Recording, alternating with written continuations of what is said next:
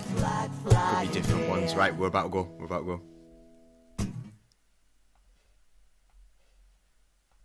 Hello and welcome to Socialist Night Live on Socialist Think Tank. Um, tonight we've got a really special edition. We have um, some really, really good guests for you tonight.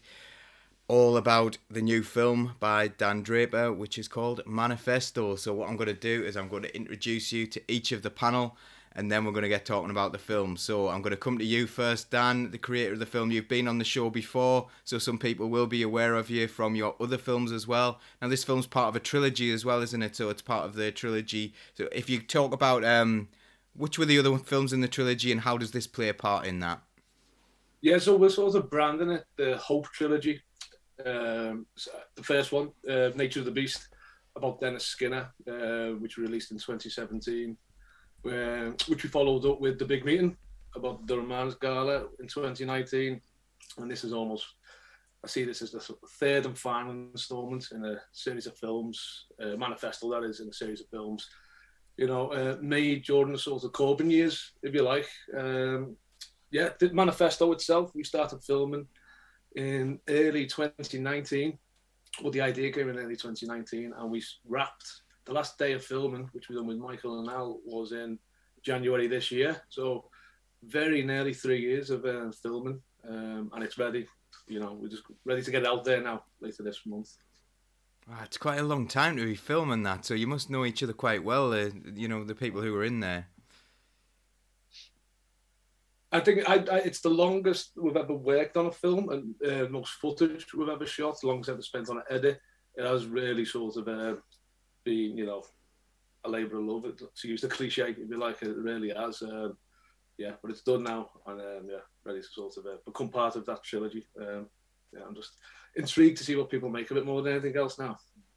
Yeah, yeah, it's a, it, the the trailer's like um quite an exciting one for me, and the, uh, we'll talk about what that um what the sort of themes of the film will be and stuff. But um, I'm I'm really excited to see it, and we've also got two of the stars of the film. Is that the right term to use? I use stars of the film. so we've got um, uh, let's let's introduce you. So Michael, let's start off with you. Can you tell me a bit about yourself?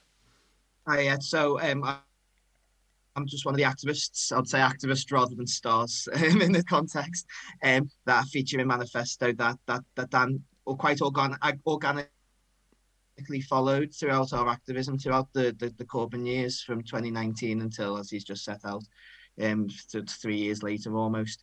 Um, and during that period, I was the youth officer for this for the CLP and was involved in lots of the, the campaigns that we were running around that time and it was all very organic the way it was all all ran. It'd often be you'd turn up to a demonstration or a canvassing session, and and Dan would come over with his camera and mic you up, and then he'd follow you around for for that session or that demonstration or that canvassing session. And it was really authentic, really organic of what we were actually doing on the ground.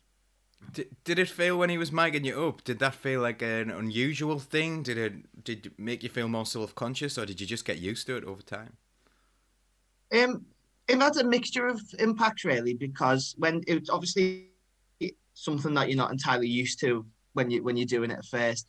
And every time he would mic me up, or every time he'd put a mic on or start filming, it would always feel a little bit anxious. However, after a few minutes and you started just getting into your stride, I would you'd often forget that he was you were mic'd up or you were getting filmed or whatnot, and it would just be it would just be what we were naturally doing and what, what we'd always be doing in that scenario, really. So it was every time would be mic'd up because it was over a long stretch because obviously COVID happened in the period of filming as well, so it, made things slightly different.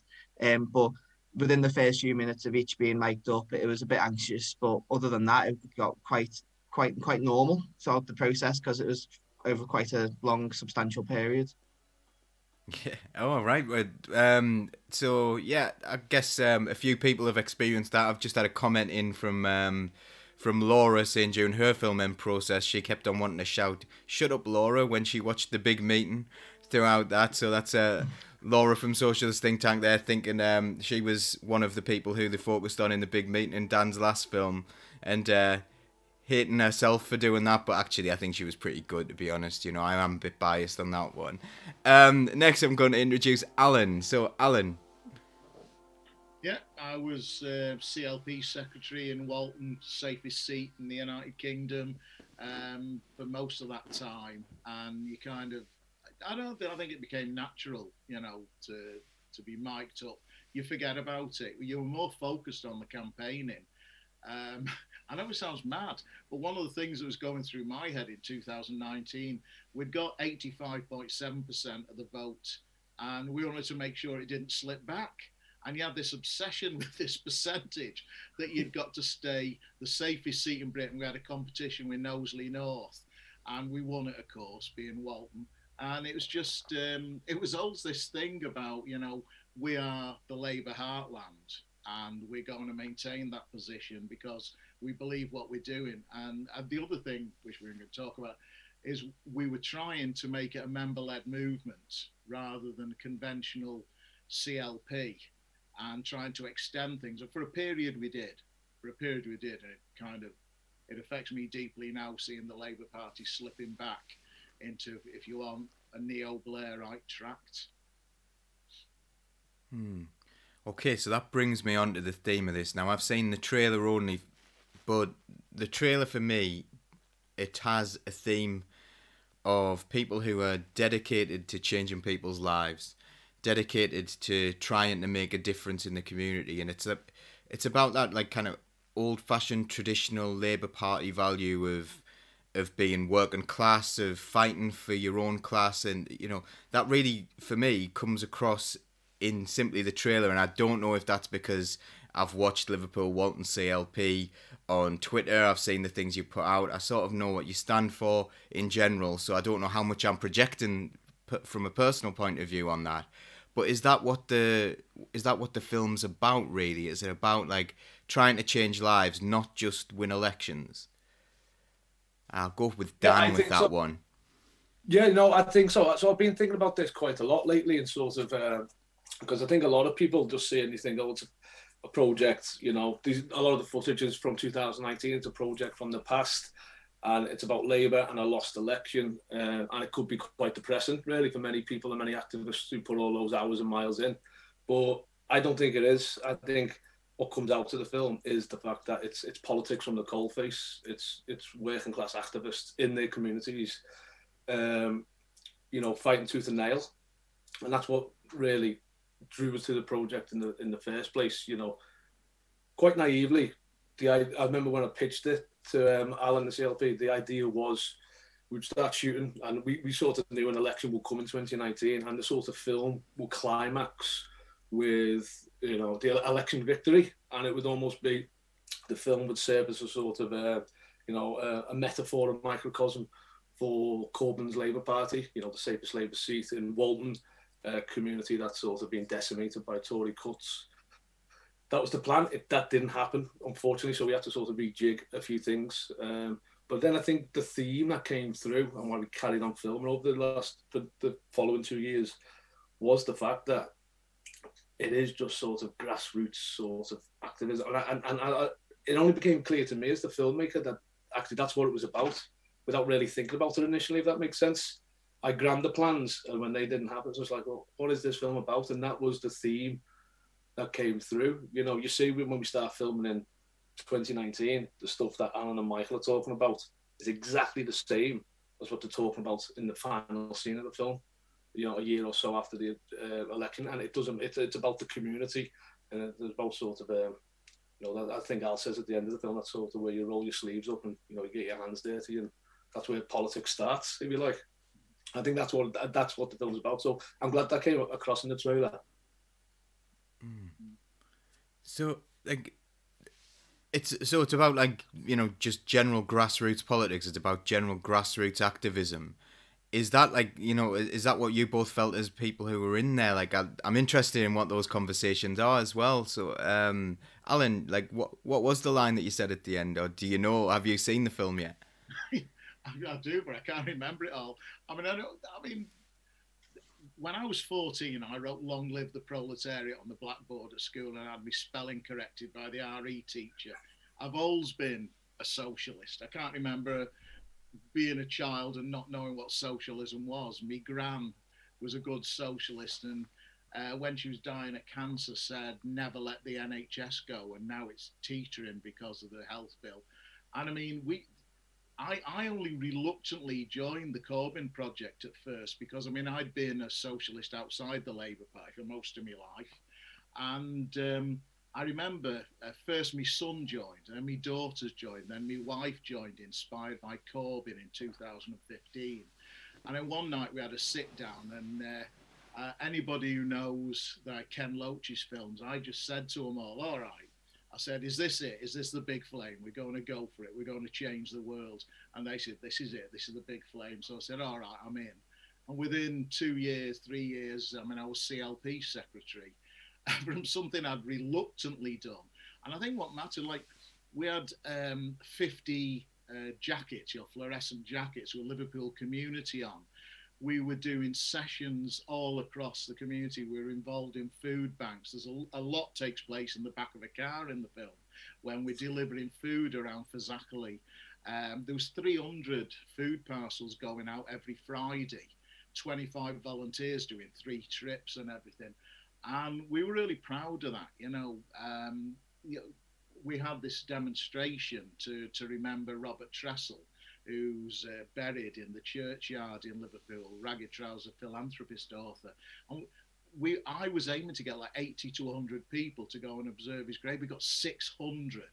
That's what the Corbynite kind of, you know, upsurge was about. And we all said at the beginning, if all you do is see it as a car, your CLP, and you put a different driver in, we will have failed because it won't be a different kind of movement.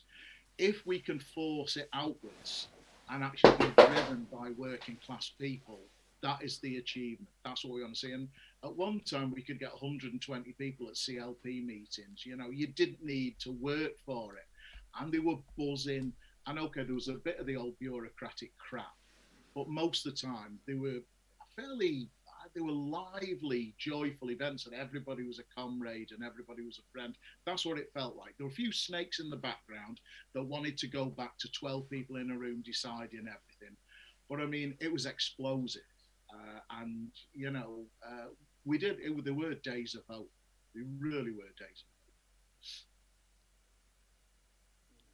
I'll just say as well, in, in relation to the trailer and the emotion of the trailer, is the thing that's going to really resonate with a lot of people who are in the film and, and bring the real emotion to it is that one of our comrades who sadly hasn't seen the seen uh, who died before the premiere of the film, Tim Jeeves, who was a councillor in Clubmoor, he's one of the, the best, most compassionate, lovely people you'll ever likely to meet. Was a, was a, a real rock within Walton CLP during this period. And it's the, the, he's the first person to speak in the trailer. And I know everyone who I know who knew Tim that brought a tear to all of our eyes, seeing the, the, the, activism that he was involved in and seeing him and hearing him speak again after he sadly passed away. Um, so I just wanted to make that that comment in relation to, to Tim, who was a massive campaigner for, for under Corbyn, for socialist values and for the NHS as well. Um, was one of his things that he pushed through the, the council when he was elected the councillor was a, um, a motion um, against the, the NHS white paper that's unfortunately being passed through Parliament. Um, but I wanted to make that uh, that link back to Tim as well because that'll be a big moment of ref- reflection from from a lot of people in, in Liverpool who knew who knew Tim, um, which would be really emotional. Um, but uh, everything else that has been said from from Alan in terms of the, the community engagement is, is is key to what the project was really in, in what we were doing and what we, we hope to continue doing in, in Liverpool Walton. And it was organic, as I said earlier. It was none of it was forced. None of it was like Dan saying, "Oh, let's do this today." Dan would turn up to the things that we were doing already, whether Dan was there or not. It was what the activism was on the ground. It's what Alan was doing as CLP secretary, and we were all doing as as members of the Labour Party in Walton, trying to get get involved with the hope and the project to try and get Corbyn elected in that 2019 general election, um, which we all know the situ- situation around, but it definitely was community led and it definitely was um, all based around our hope and ambition for what we could achieve through the Labour Party. We should say, I mean, canvassing sessions. We used every Saturday we'd have about 25 people out. and We'd have the gazebo and we'd have sandwiches, and it was a real social event. we didn't do collect the data, uh, you know, uh, like the back two in the Labour Party, and then try and get out the vote. We just swept the streets, every house. I remember the first time we went out and they tried to get me to run a board, and I said, "What the hell's that?" You know, I didn't know what it was, and I said, "Oh, sod you! I'm going to knock on every door." And the first three doors were all Labour voters, inspired by Corbyn, and we were told that they weren't. And we said, right, we're doing every door. And that's what we did, all our canvassing, every door. And, you know, getting people to register to vote, not accepting that politics is disillusioning and something for the minority, seeing it as something radical and energizing. And I mean, it, it, that project was never completed. It was a beginning of what politics should be. But at least we were having a go to try and to crack the cynicism that had been created in politics, particularly by Blair, you know, and uh, I just felt for a time a new political culture was emerging and it was inspiring to be a part of. And it doesn't, I'm not saying this uh, elegically as something in the past, you know, I mean, the time will come again. You know, the things are never static, they never stay the same. Yeah, so like for me there this is all this is about people rather than machinery. So what you've just described there is there's like there's this big machine in politics and there were some of the things there's a couple of things that I wanted to go back to there. Um, you talked about like doing things in the community and improving people's lives through things like food banks and food drives and all all that kind of thing. Now, we've seen a lot of politicians use that cynically so they'll turn up and they'll turn up smiling at a food bank and take a photo and then go off. They won't help, they won't do anything, and then they'll vote for those things to happen. So, you know, how do like I, how did you go about trying to make sure that people knew that you weren't there for cynical reasons? You were there to actually make a difference. You were doing the work. You were trying to change it. And if you got into power, this these things wouldn't be necessary. You sort of like you know make make a situation where you will not have to see this happen anymore because if we were in charge, if we were voting this through, these places wouldn't exist. If I can just come back on that, two examples of that and where it came from. It didn't come from above, it came from below. Ian hmm. Byrne was a working class activist. He'd been involved in a long strike, and he's what a Labour MP should be. And him and two mates, um, they uh, got a, a, a wheelie bin outside of Anfield and started to collect donations, two Evertonians and Ian as a red. And uh, honest to God, you know, it, it was brilliant what they did. And now they've got a, you know, a network of vans and, uh, they, and they say we shouldn't have they should actually put themselves out of business. We shouldn't have food banks. We should have legislation that makes it a crime for anybody to be hungry. That's the reality. Another example that you'll see in the film is a brilliant activist called Jean Martin, who was manager of Fazakerley Federation, a community group. And she was organising this amazing operation with 350 food parcels going out every Friday. And that's that's working class activism to me. It's it's people knowing people. And there isn't this deep rootedness uh, in the way Labour worked before and after one of the reasons for the shriveling of the red wall is very often they'll go out and canvass and they've got the brand name. Labour's got the brand name, you know, 100 years of, and the, the folk memory of uh, Bevan's um, housing and NHS policy in the 1940s and some of the municipal socialism. But actually, much of the modern Labour Party goes and visits working class housing estates. It's not rooted within them and uh, that that is that is what we were trying to work against that we were rooted. And you did know people. I mean I'm a counsellor in my own ward? So my casework is when I go out the door and people walk up and talk to us and that's true of quite a lot whether they're still in the Labour Party or they're out for historic reasons you'll all know about. And that to me is what it should be. Virtually every Labour councillor if possible should be in their own ward and should be absolutely answerable to their own community just on the point with Alan saying about the um, Ian, Dave, and Robbie um, with the fan support and food banks, the, they went out campaigning during the 2019 general election and we're using the, the slogan hashtag shut us down about food banks, about that. The, the answers were there in national policy, what we were pushing through Corbyn's project to make food banks redundant in society because the answers we had the project that we were pushing for had the answers to make them not needed for people. And obviously do um, so, so that i think that those kind of authentic kind of messages as well and there's the actions that were really heartfelt and were driven for change that's that stemmed from within the community really.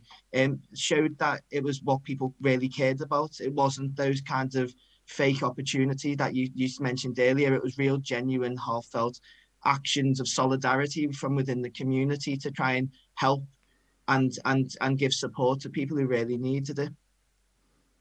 Hmm. Good example. Mike, Michael's probably uh, you know, doesn't want to try, uh, speak this out too much, but I mean, we had a youth event uh, in a hotel in Anfield, and it was 130 people, and it was talking about ecology, talking about the possibility of a Green New Deal, and there was music, and was laughter, and there was dancing, some bloody awful dancing, to be honest. I mean, I danced like Spotty Dog, you know? uh, but I mean, you know, we had a ball then, and it was like it was culture mixing with politics. We did try to do politics in a different way, and then you had a couple of the MPs speaking, and um, we always warmed to the ones like Laura Smith, who actually came out of real experiences. She was a primary teacher, got elected in Crewe, and she wasn't defeated in Crewe because of Laura Smith's abilities. She was defeated in Crewe because of the second referendum disaster. I mean, I spoke against it at the Brighton conference. But I mean, those those things that we were organising, and particularly th- there was politics in the park. Again, Ian Byrne, who was powerhouse at the time, and Dan Carden, Socialist MP for Walton, we had uh, three or four hundred people in the Isla Gladstone, this uh, kind of palm house in Stanley Park between the two football grounds. And we had like Len McCluskey, speaking and Richard Burgon and Shami Chakrabarti and others and music. And it was absolutely bloody inspirational. It finished with the farm all together now. And hmm. there is no better modern rock working class anthem and you know they're, they're, they're a socialist band basically rooted in Liverpool, rooted in um, the 90s, the, the struggle for justice for the 97 and everything, and it really all came together. You know, they that it, it, they were the possibilities, and that was what was so exciting to be part of it. And bliss it was to be alive. You know, go a bit Wordsworth. It really was fantastic.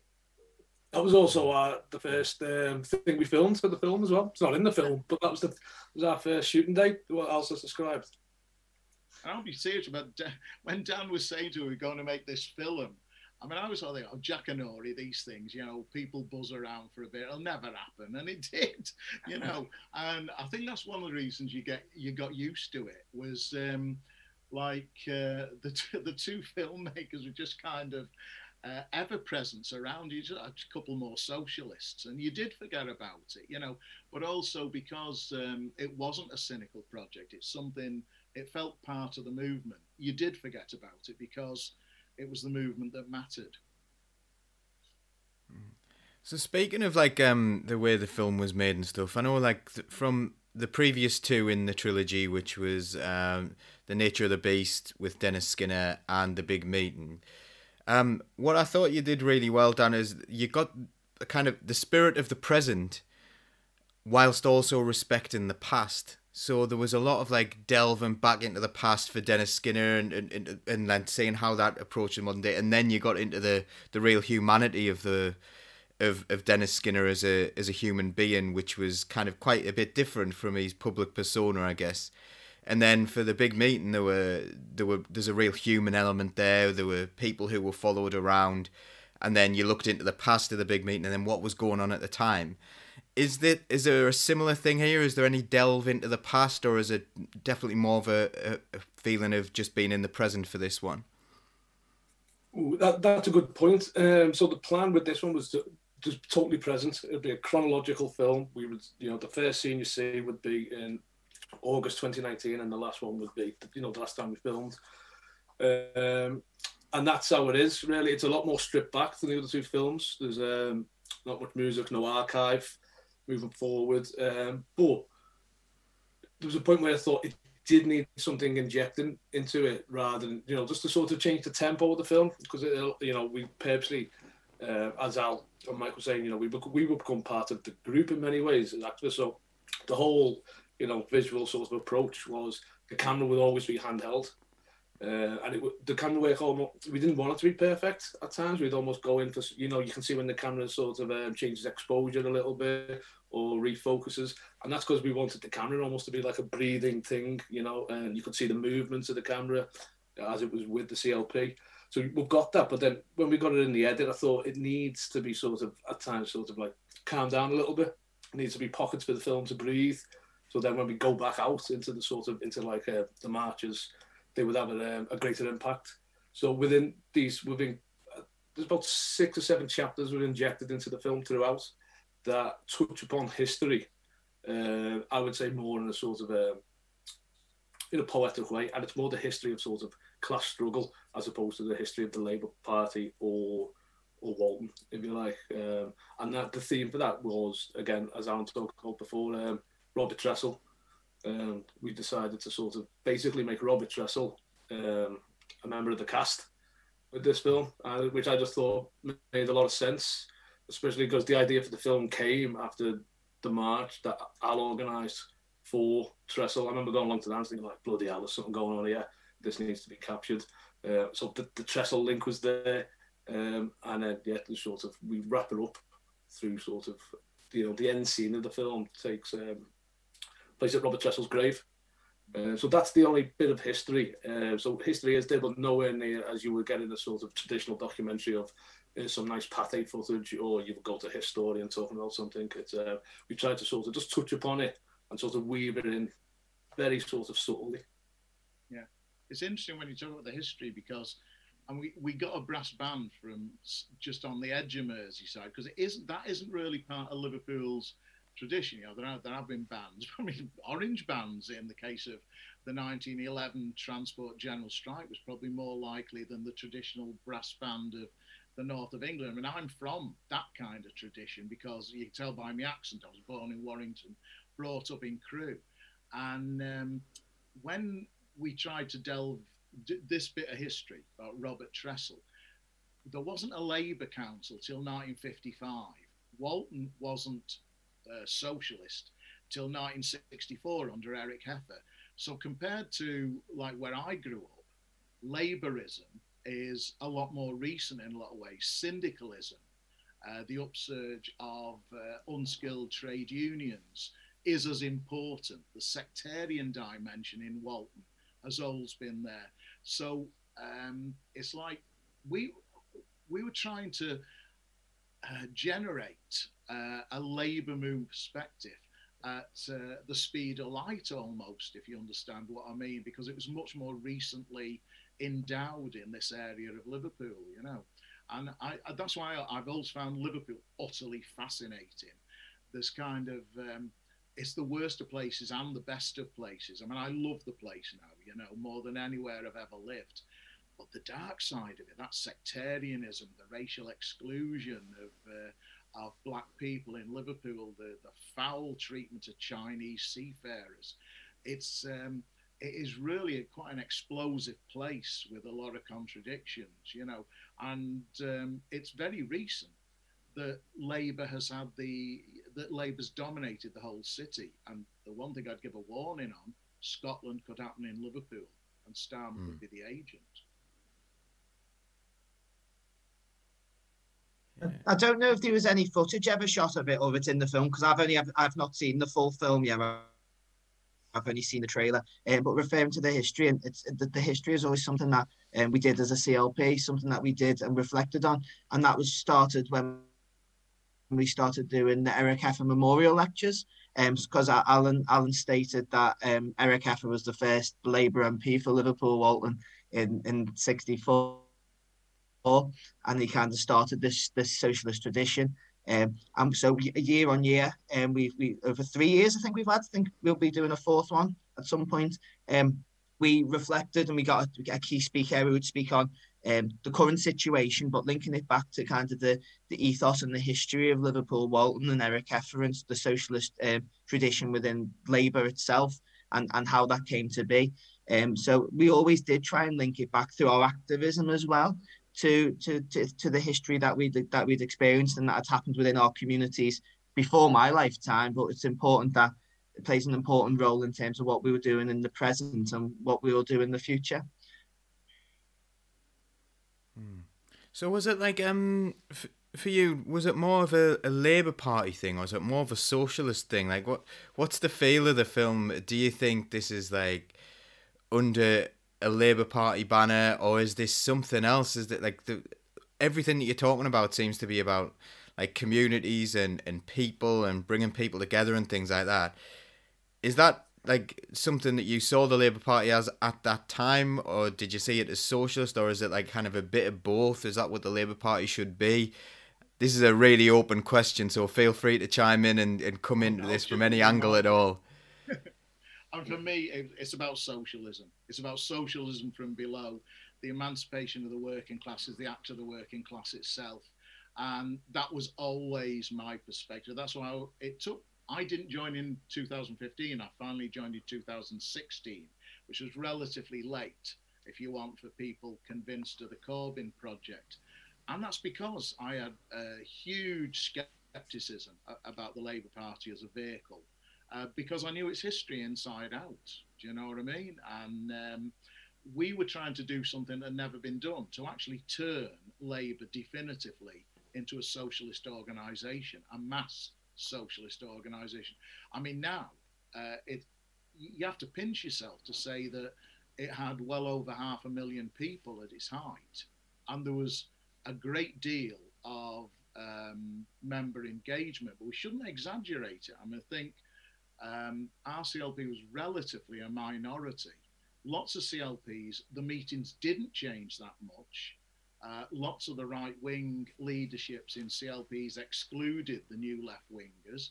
And I think one of the biggest problems, which you don't really see in the film, but is that um, some CLPs where the left could have taken a majority compromised with the right and that was the Achilles heel that laid the basis for the for the downfall. And you see it in the film, like it starts with me sitting with Dan Carden, the MP, and we did this radio car thing, and, and it was pouring down, and we were driving around, and we we were aware that the you know the polls weren't good, the picture from lots of places uh, was poor, and but as we drove down Breck Road, you'll see it there's people coming out of barber shops and giving a clenched fist salute. I don't want to big it up too much, but people were dancing. Dan will have seen it in the, the, the back of the car.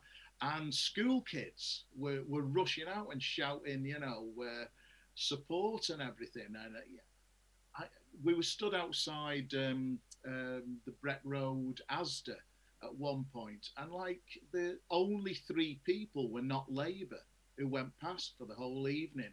And honest to God, you know, I mean, we, we looked at each other and, and said, hey, do you think we're actually going to pull it off? Are, are, are they as uh, different to the polls as they were back in 2017? Are we really going to do this? And it was, a, you'll see our faces when we're at the count. And it was just devastating because, I mean, the last time we'd been in the count was when Tim Jeeves got 86.6% in Club Moor and that is virtually unheard of in British politics 86.6%. Do you know what I mean? And then, I mean, I was standing next to this Tory, something I've not done very often in my life. And he tried to talk to me as we watched, you know, the Red Wall collapsing, even though the Red Wall's a myth. And we're watching on the television, and he, he starts to talk to me, and I said, Excuse me, I'm not having any Tory intruding on my grief. Go away. And that was what it felt like. You know, it was just, um, oh God, you felt the, the dream shriveling like a bloody Christmas balloon five days after mm.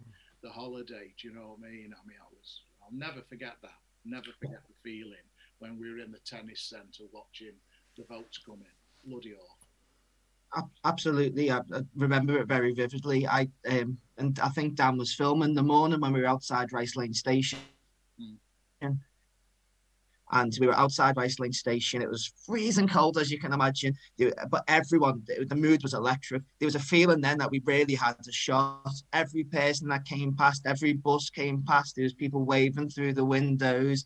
The buses were honking the horns. They were. It was just absolutely electric. The staff at the, the McDonald's that we were near came out and was giving us free free hot drinks um, for, in that morning. It was just really electric. And then I went on, and I think many others went on to to Crewe that day, and we um, and we were canvassing in torrential rain, and the the the feeling there was entirely different. The feeling we were walking on to, working class housing estates with Tory posters in the windows. Um, and there was some really quite emotional moments for, for a lot of us when we seen people living in in, in, in poverty and living in, in, in, real poor conditions that had been out to to vote conservative in, in, in that election um, against the project that would have provided the answer, answers to the to the, the troubles they were facing and that that caused that caused a lot of pain for a lot of the activists who were there because as as as Alan said, when we were at the count that evening, that was the night actually that Tim was elect, elected in a by-election on the same night as the 2019 general election. Walton was retained as the safest seat in the country with 84.7%. Tim Jeeves had won a council election with 86.6%. And then we looked elsewhere and we were losing titans of the movement. We were, we were losing people as MPs like Dennis Skinner, mm-hmm. like Laura Pidcock, like Laura Smith that we'd lost in that time and it was it, it was it was really heartbreaking because we'd had such a roller coaster throughout that day and throughout that campaign and throughout our involvement in in the Labour Party for, to try and achieve that project. And it was such it, it was just such a, a diverse range of, of, of emotions during that day because we we were, we were cheering successes for our for our local comrades that we knew and respected and we campaigned tirelessly for. And then we were we were losing people around the MPs around the country who we many of us had campaigned for some of them and we had a lot of respect for them. We knew their importance in, in our movement, which it was. It was the, the movement that we had created. So it was a, a real a real roller coaster of, of emotion throughout that throughout that period.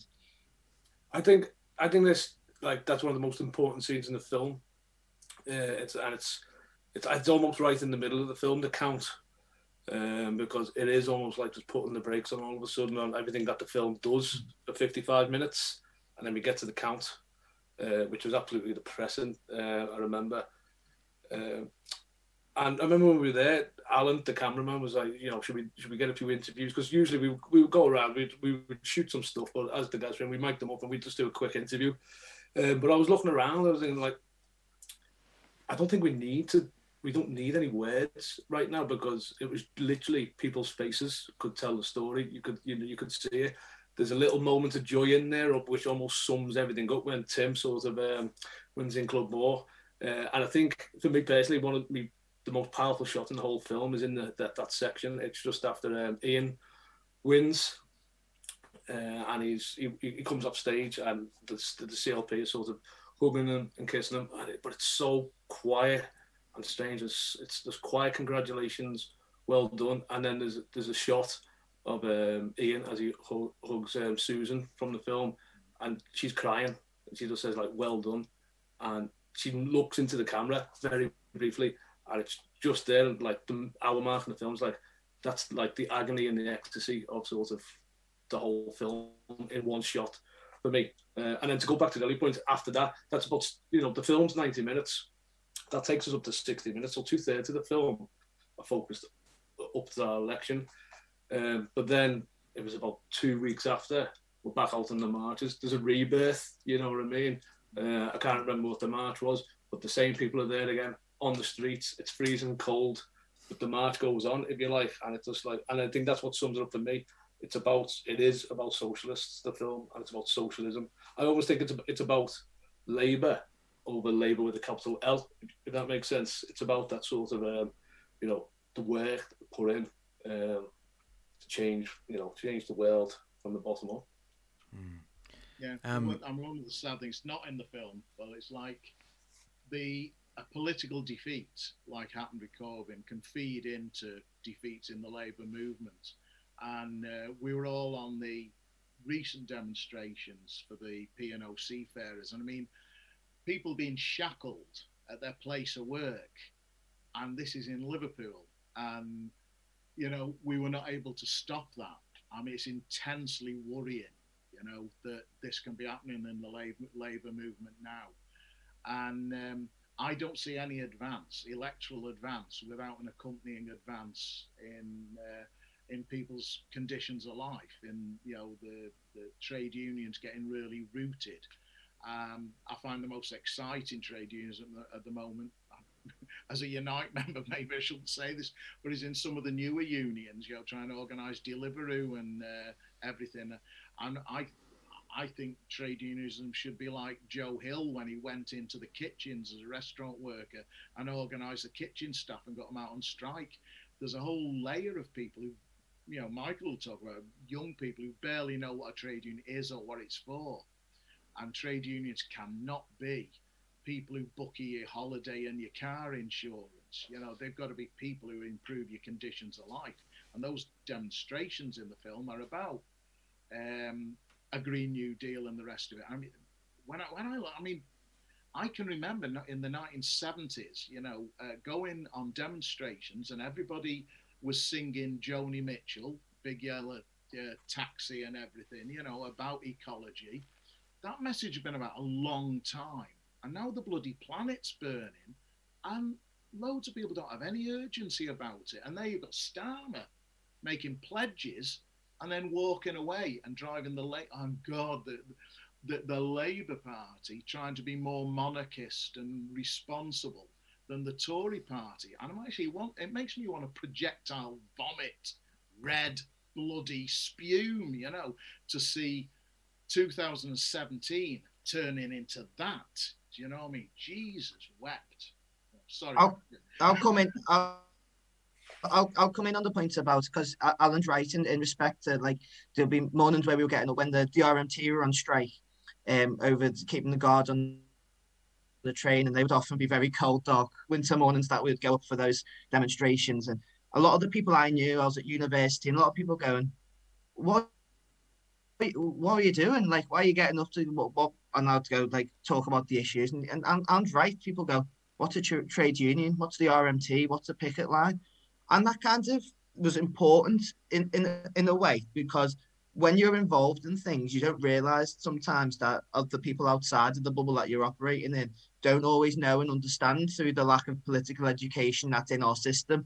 So that's why we did other events. That's why Alan mentioned earlier we did an, a, the climate event that I, I organised alongside um, Ian Byrne again, and, and Tim Jeeves was involved, and Sarah Henny. There was a, a number of us involved in that uh, in, in that event. Um, we called it 11 years in Cowton, climate is a class issue. Um, so it was linking together the the because that was what we I wanted as the youth officer to get more young people involved, which we successfully did. But we also wanted it to work to, to link to the working class struggle. So we were bringing together the climate crisis and the answers that we had and solutions that we had as a movement for that and, and linking it in as well with working people and and how they could be involved in that as well because at this event as, as Alan mentioned earlier we had politicians speaking we had trade unions speaking we had trade union stalls. We were signing people up for trade union to, to the trade unions and telling them what they could do and what they were involved in and, and how they could help. And I think that was a real key part of what we were doing is we were spreading that we were spreading that message and we were that hope and we were trying to educate and and in, in, in a very inclusive kind of getting people involved kind of way as well in about these things because that's what I want to do and that's what we did because we didn't that that um that event we didn't make exclusively only for um Labour Party members. We it was a, under the banner of the of Liverpool Left, and we done a young Liverpool Left event.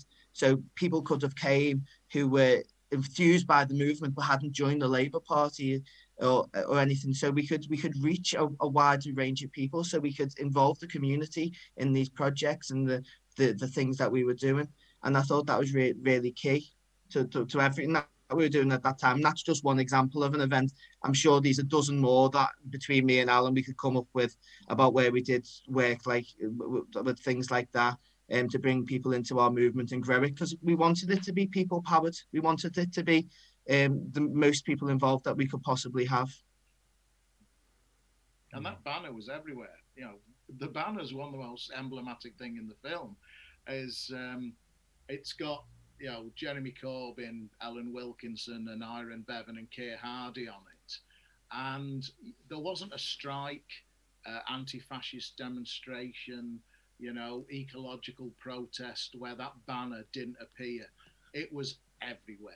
You know, we had Walton flags, and the, there was always a substantial contingent. And you know, for a time, the five CLPs, um, they were all on that RMT picket line, and it was well over a year that that went on for us. And every single CLP in Liverpool brought its banner. Never seen that before. Never seen that before. It was old people in the outside left who kind of could be guaranteed to turn up with papers and banners and stuff. You'd have a lot of Labour Party members, you always would, but uh, it had been a long time before you see saw things like Arise Workers and stuff on the on the banners, even in Liverpool. You know, May Day you, di- you didn't see, and now May Day marches again. It, it's it's going back to the old ways that uh, you're less likely to see Labour banners. You know, since the defeat of Corbyn, um, and you know that that is extremely sad.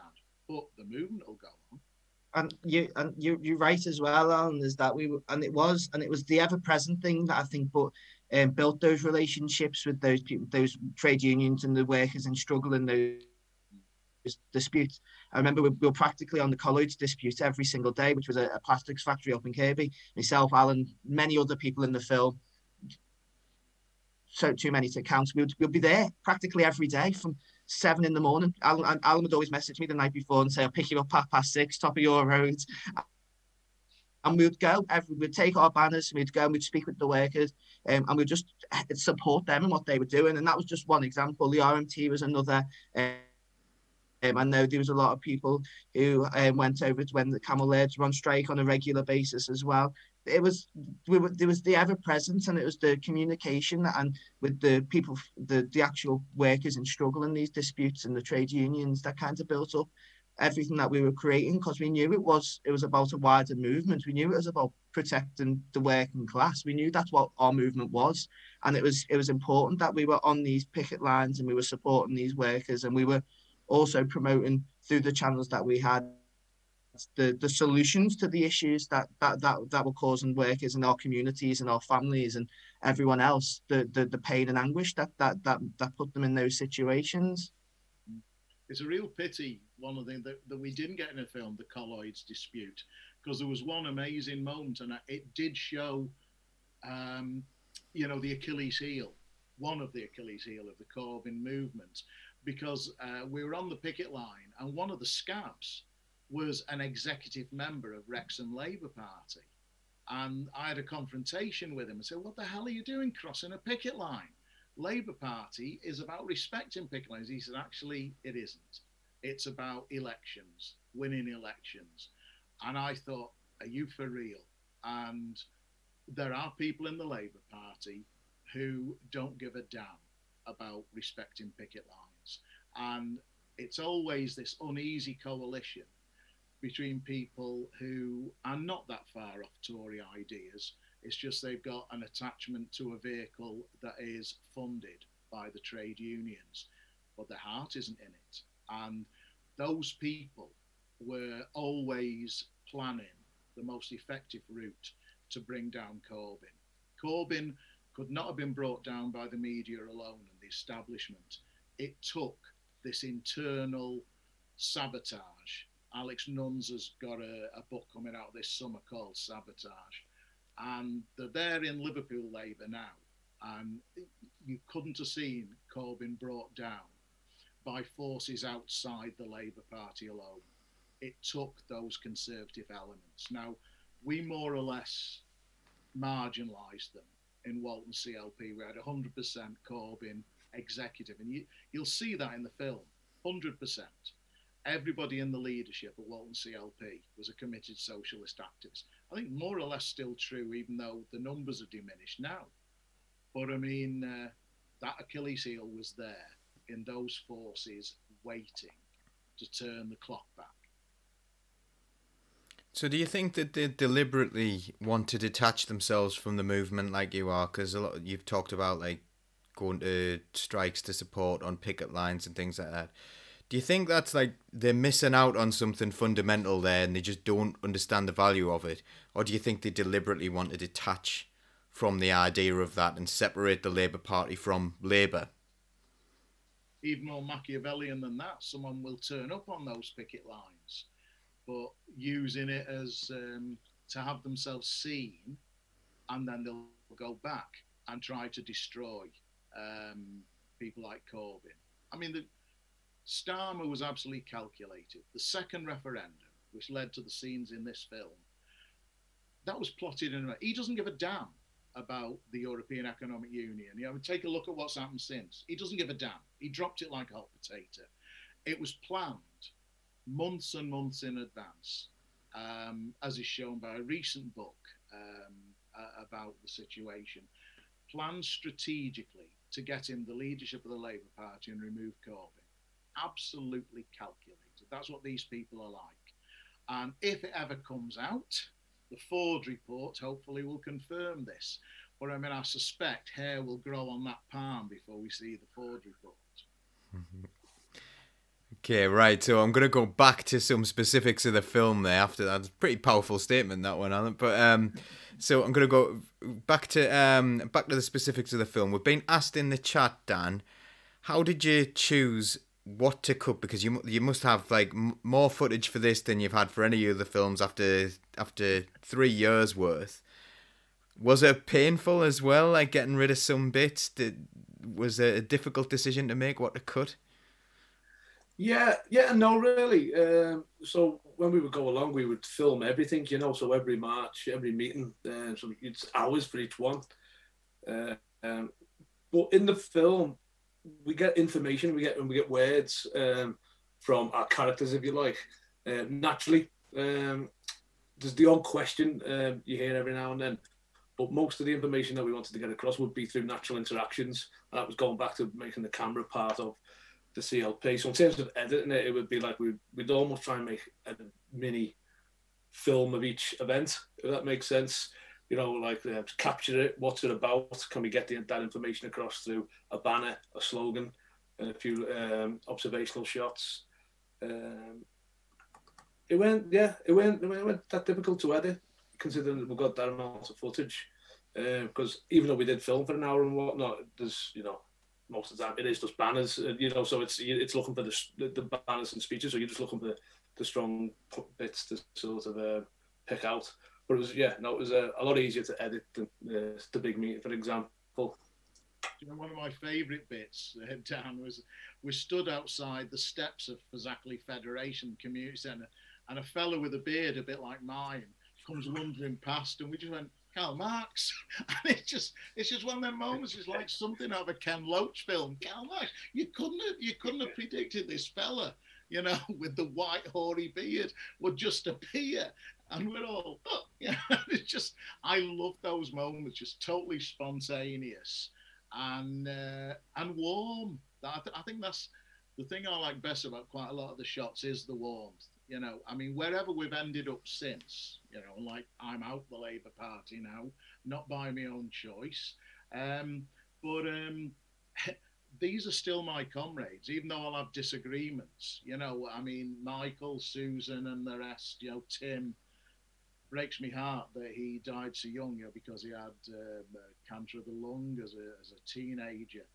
Um, Ian, Dan, you know, I mean, you just go through everybody and they just, um, they are your brothers and sisters. And hopefully there will be a point, a time in the not too distant future where we will all be in exactly the same, if you want, league, unity, you know, because the main enemy is not each other. The main enemy is the likes of Johnson and Co. and their agents in the labour movement. They've always been about. Uh, the CIA had Encounter and all these things, and they infiltrated the labour movement, and it's documented. You know, uh, Corbyn wasn't brought down spontaneously; he was brought down by a systematic operation, and there will be agents of the state involved in that. I'm not being paranoid about this; it will have been orchestrated. Um, yeah, no, another another uh, powerful statement there. Um, so what next after this as well, Dan? Have you got anything else planned for for for you and Shut Out the Light films? Um, yeah, yeah, we've started filming another project um, that isn't political, which is an absolute welcome source of uh, relief um, because it's almost quite cathartic to get this film released to tell you the truth. Um, and it, get, it gets to the point with these films because we independently distribute them. You think, you know, is there an audience there for them? You know, when we released Nature of the Beast, that was in 2017. So there was massive audiences for that, and we had Skinner the big meeting, you know, that was in sort of um, September of 2019.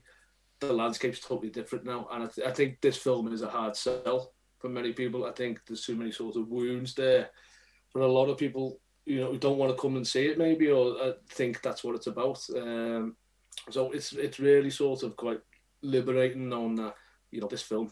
I've just got to let it go now. Worked on it for so, for so long. They're out there. It's a testament to sort of um, you know working class a working class community and communities and the people within it fighting for them. But I'm glad to be moving on to something else um, that isn't political, uh, which I suppose is a little bit sad, really, isn't it? And sort of, you know, sums up maybe, um, yeah, the current landscape. Um, but yeah, that's that's the current state of play. Is it? Is it? Do you think? Would you describe it more as a hopeful film or as a as a sad film? Because it seems to have elements of both in. Yes, no, definitely, it's a hopeful film. That's why we call it part of the Hope trilogy. It's a so it is sad, as I say, it, you know, and there's a bit in the middle of the film that is the saddest part of the film. In the middle of the film, um, but as I said before, there's a rebirth. It starts again um, because that's the class struggle. It's it's and that's why Tressell's in the film. It's been going on for hundreds of years, um, and it will continue to go on. But the hope is there. Is the fact that, as I say, the activists in the film are doing the exact same things at the end of the film, at the beginning, at the beginning of the film. You know, and that is what the film's about. It's about a group of activists who are socialists and care for the community. And can, and so I spent the I live in Liverpool late now, but I spent the first 25 years of my life in Norris Green, so from the constituency, and my mum still lives there, so I've got great like affection for that area, and it sort of gives me sort of you know doesn't give me joy, but like I, I just feel I feel reassured knowing that you know there's good people like Al, Mike, and the rest of them uh, fighting for that community that you know and communities like it. Uh, so that's I, I I know there's hope. It's a hopeful film people have to watch it and find out and let me know if they think it's hopeful. But I think it's hopeful. Can I just give an example of that?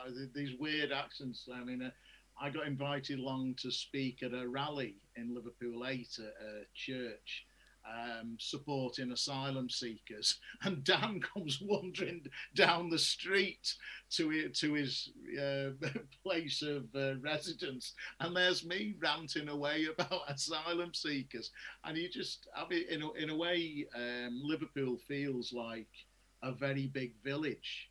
Um, you can't go, you, you fall across each other all the time because there are networks of resistance, even in the worst of times. And that is the hope. That is the hope. But I mean, seeing the Labour Party return to the left, I mean, I was taught, um, I won't say who, but a leading activist in this film, and they were saying at best 10 years, you know, to, to stand any chance. Now, I don't know. I don't know. I think Michael's facing a long haul there. Um, but I mean, uh, it's going to be a while before there's any chance of a left resurgence in the Labour Party. I mean, I, I think the socialist banner now is being held up by a diminishing section of activists and maybe by half of the socialist campaign group. I mean, there's half the socialist campaign group who I do not think are justifying their title. So I mean, it's it's a diminished force. Hmm. Um, right, I'm going to do some logistics now. So, where can we see this film? Because I'm excited to see it, and I think there's a premiere in Newcastle coming up, which I'll be I'll be going to. I think. So, um, where where will we be able to see this film if we want to watch it? Uh, so the premiere is in Liverpool, uh, the first screening on the 16th of June, and then it's doing a sort of mini tour. It's also in Glasgow on the same day, uh, Newcastle the day after. Um, we were supposed to be in Nottingham on the Saturday, uh, the 19th or the 18th, sorry, but that's uh, clashes with the cost of living sort of uh, demo in London. So we're going to sort of rearrange Nottingham, but we've got Leeds, Richard Burgon's in the Q and A there, Brighton, and we're going to confirm uh, two screenings for London too. Uh, plus, we're going to do, you know, offer it up for community screenings like we did with the two other films because um, it's important that you know people can access the film and can engage with the themes of the film. We can have, you know, talks and discussions about it and what you know what the film represents. Uh, so yeah, uh, it will be. It's getting out there, and we will sort of try and make it as readily, readily as available as possible. Excellent. So when so when's the date of the Liverpool one? The sixteenth um, of June. So um, yeah, about what eleven days, something like that. That's the first one, and then it, it kicks off from Newcastle the day after. Um, and then we'll be, we'll be adding more, by the way, but they're just you know we've got like six or seven conf- confirmed.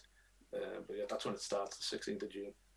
Excellent. And is there a place where people can go to see if there's one in their local area? Is there a website or anything that people can go to to check? Yes, uh, there is. It's uh, if you go on Shut Out the Lights Facebook or Twitter or Instagram, is, is there a Linktree? Uh, I'm not too sure what one is. I've just been told one of these, and that lists the screenings. Um, and I just see a question there. Will it? Um, will there be any online screenings? Uh, yeah, eventually it will sort of go on some platform as well online in a couple of months, and DVD for any uh, any older people who like DVDs, like myself. I don't look DVDs, at me. You know I?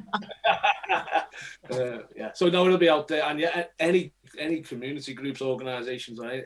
If they want to screen it, then get in touch because that's what I've loved about the other films. Just where they've played and the audiences you get there, and our our film our film can do something more than just be a film. It can be a community event, a fundraiser for charity. So uh, hopefully we have a little bit of that along the way as well.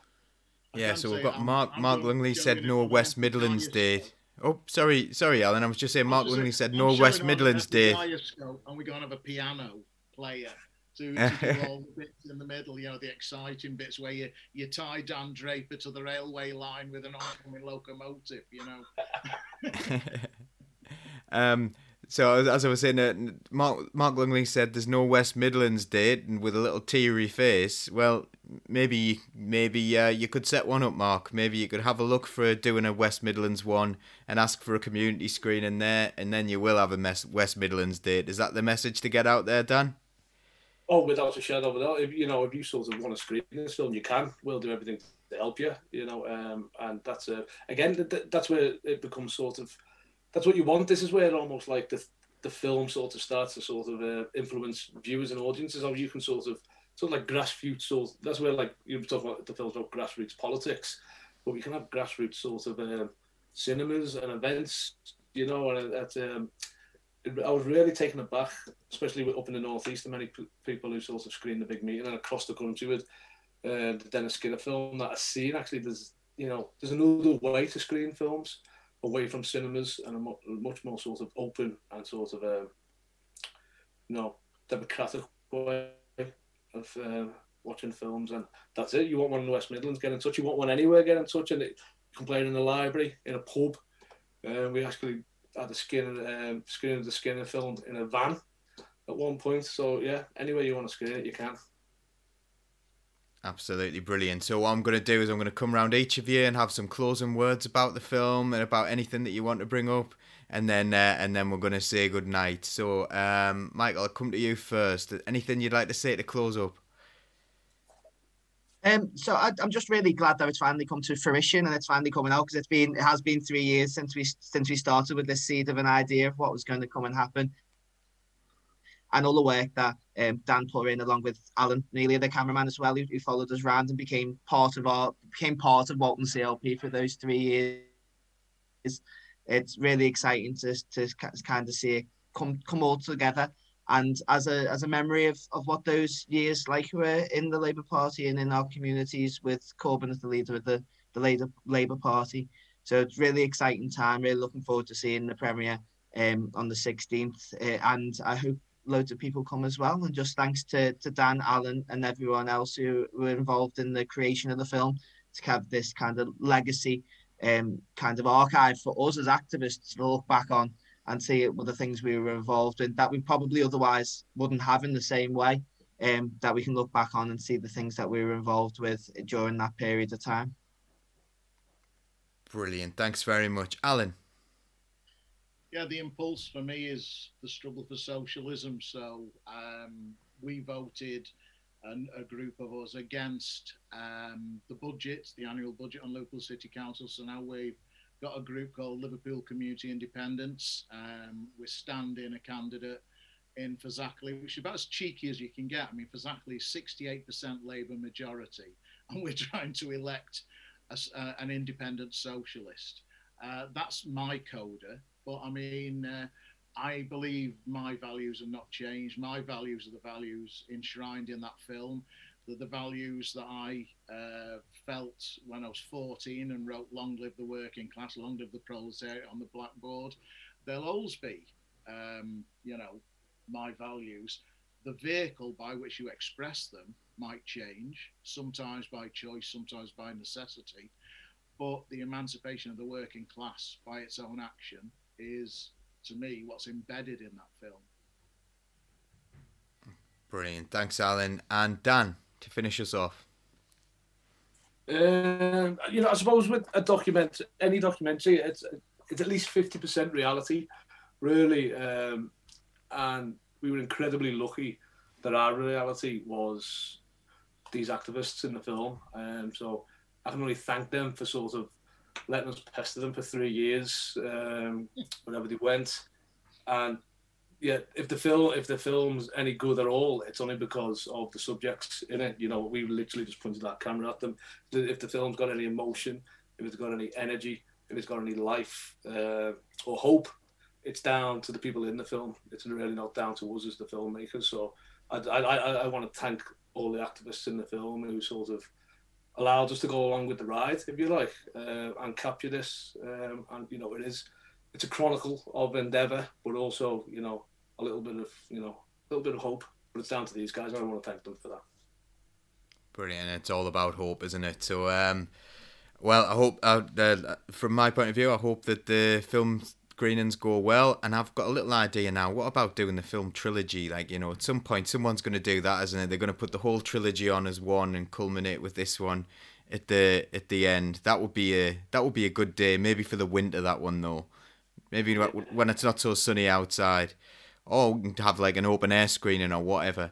But um, Okay, well, thanks everyone again. Thanks for joining us on Socialist Think Tank tonight. If you're listening again, if you're listening to the podcast, make sure that you are sharing this. Make sure you're telling people about it.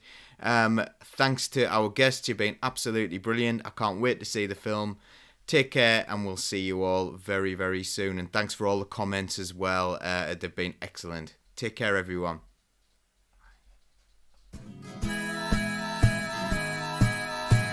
The red flag flying here.